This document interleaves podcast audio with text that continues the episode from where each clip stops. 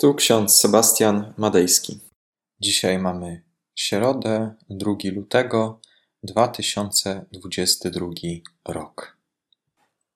Psalm 34, werset 2. Będę błogosławił Pana w każdym czasie.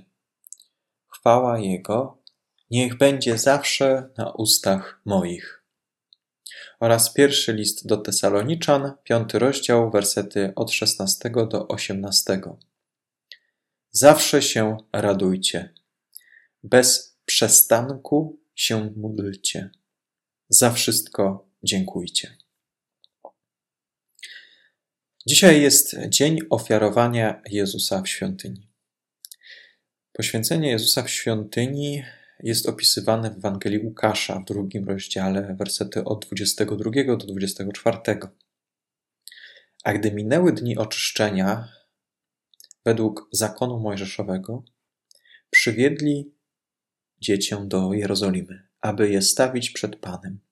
Jak napisano w zakonie pańskim, każdy pierworodny syn będzie poświęcony Panu i aby złożyć ofiarę według tego, co powiedziano w zakonie pańskim: parę synogarlic albo dwa gołąbki. Pytanie jest takie, przynajmniej ja sobie je stawiam. Dlaczego Jezus został przyniesiony do świątyni? Dlaczego musiał być oczyszczony, skoro był bez grzechu? Nie potrzebował oczyszczenia ale sam oczyszczał i mało tego, oczyszcza każdego, kto do niego przyjdzie. Dlaczego więc rodzice go zanoszą do świątyni? Jezus zostaje przyniesiony do świątyni, jak powiada święty Hieronim, ojciec Kościoła, nie dlatego, aby go oczyścić, lecz aby zostało rozpoznane, że jest czysty i że to on jest zapowiadanym Mesjaszem. Słowa te wypowiada stary Symeon, czytamy dalej w Ewangelii Łukasza: Teraz puszczasz sługę swego Panie według słowa swego w pokoju, gdyż oczy moje widziały zbawienie Twoje, które przygotowałeś przed obliczem wszystkich ludów, powiada Symeon. Światłość, która oświeci pogan i chwałę ludu Twego izraelskiego. A ojciec jego i matka dziwili się temu, co mówiono o nim. I błogosławił im Symeon i rzekł do Marii, matki jego: Oto ten przeznaczony jest, aby przezeń upadło i powstało wieru w Izraelu, i aby był znakiem, któremu się sprzeciwiać będą, i aby były ujawnione myśli wielu serc. Także Twoją własną duszę przeniknie miecz. Koniec cytatu. Zatem również w tej historii pada wątek kobiecy. Mowa jest dalej o Annie, prorokini, która również oczekiwała nadejścia Mesjasza i gdy zobaczyła małego Jezusa, powiedziała: Wielbiła, czytamy w Ewangelii Łukasza, że wielbiła Boga i mówiła o nim wszystkim, którzy oczekiwali odkupienia Jerozolimy. Zatem widzimy, że na kartach Ewangelii w pierwszych rozdziałach radość z przyjścia na świat Zbawiciela na razie jest w sercach tylko niektórych, dokładnie w tych, którzy rozpoznają w Jezusie obiecanego Mesjasza. Jeszcze Józef ani Maria nie mają takiej wiary, jeszcze nie pojmują, kim jest ten, który się narodził. Wszak w wersecie 33 czytamy: A ojciec jego i matka dziwili się temu, co mówiono o nim. Co ciekawe, właśnie te starsze osoby, stary Symeon i podeszła w latach prorokini Anna, to oni jako pierwsi, można powiedzieć, teologowie odkryli w małym dzieciątku Jezus obiecanego Mesjasza. Dosłownie światłość, która oświeca pogan, dzieciątko, które odkupi swój lud i wszystkich, którzy w nim pokładają nadzieję.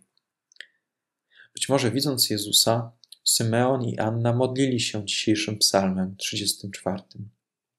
Będę błogosławił Pana w każdym czasie. Chwała Jego niech będzie zawsze na ustach moich. Radość z narodzin małego dziecka jest ogromna. Radość z małego człowieka, który przychodzi na świat. A tym bardziej, że jest to dziecko, które zbawi świat, uratuje nas wszystkich i odkupi. Ofiarowanie Jezusa w świątyni jest też zapowiedzią smutnych wydarzeń, ponieważ ponad 30 lat później Jezus będzie w Jerozolimie w pobliżu świątyni skazany na śmierć. Ofiarowanie małego Jezusa w świątyni jest antycypacją tego, co ma się wydarzyć, czyli wybiegnięciem w przyszłość. Matka Jezusa oraz Józef składają go w ręce Symeona. Zresztą imię Symeon jest bardzo symboliczne. Oznacza bowiem Bóg wysłuchał. Natomiast imię Anny oznacza po hebrajsku łaskę. W ten sposób uważny czytelnik Pisma Świętego odnajduje ukryte przesłanie w tej historii. Jezus zostaje rozpoznany przez Symeona, którego Bóg wysłuchał. A dowiadujemy się o tym od prorokini Anny, czyli dosłownie z łaski. Rozpoznajemy w Jezusie Mesjasza. Dzięki temu wydarzeniu możemy radować się i być po prostu radosnymi i szczęśliwymi.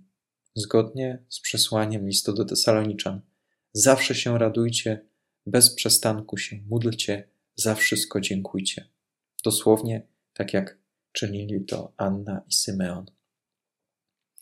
A on wziął w ręce dziecię i wielbił Boga. Czytamy o Symeonie. I my powinniśmy się tego od tych ludzi nauczyć, abyśmy zaakceptowali naszego Mesjasza, Jezusa Chrystusa, który przychodzi do nas jako małe dziecko. Mamy Mesjasza, Zbawiciela i Odkupiciela, więc dlaczego się zamartwiamy? Dlaczego się troszczymy? Dlaczego tak bardzo często jesteśmy pogrążeni w smutku? Radujmy się bez ustanku, się módlmy i za wszystko dziękujmy. Amen. Pomódlmy się słowami piosenki zespołu TGD. Błogosław duszo moja Pana, wszystko co we mnie, Jego najświętsze imię. Błogosław duszo moja Pana, Jego dobroci nigdy nie zapominaj. On odpuszcza wszystkie Twoje grzechy, leczy wszystkie Twoje choroby, okazuje swoje miłosierdzie, On ratuje Ciebie od zguby. On napełnia Twoje życie dobrem, aż odnowi się Twoja miłość jak u orła. Nie odpłaca według grzechów, nie chce wiecznie gniewać się. On pamięta, żeśmy prochem. On najlepiej wie. Amen. A pokój Boży, który przewyższa wszelki rozum, niechaj strzeże serc naszych i myśli naszych. Panu naszym Jezusie Chrystusie, ku żywotowi wiecznemu. Amen. Więcej materiałów na www.trojca.waw.pl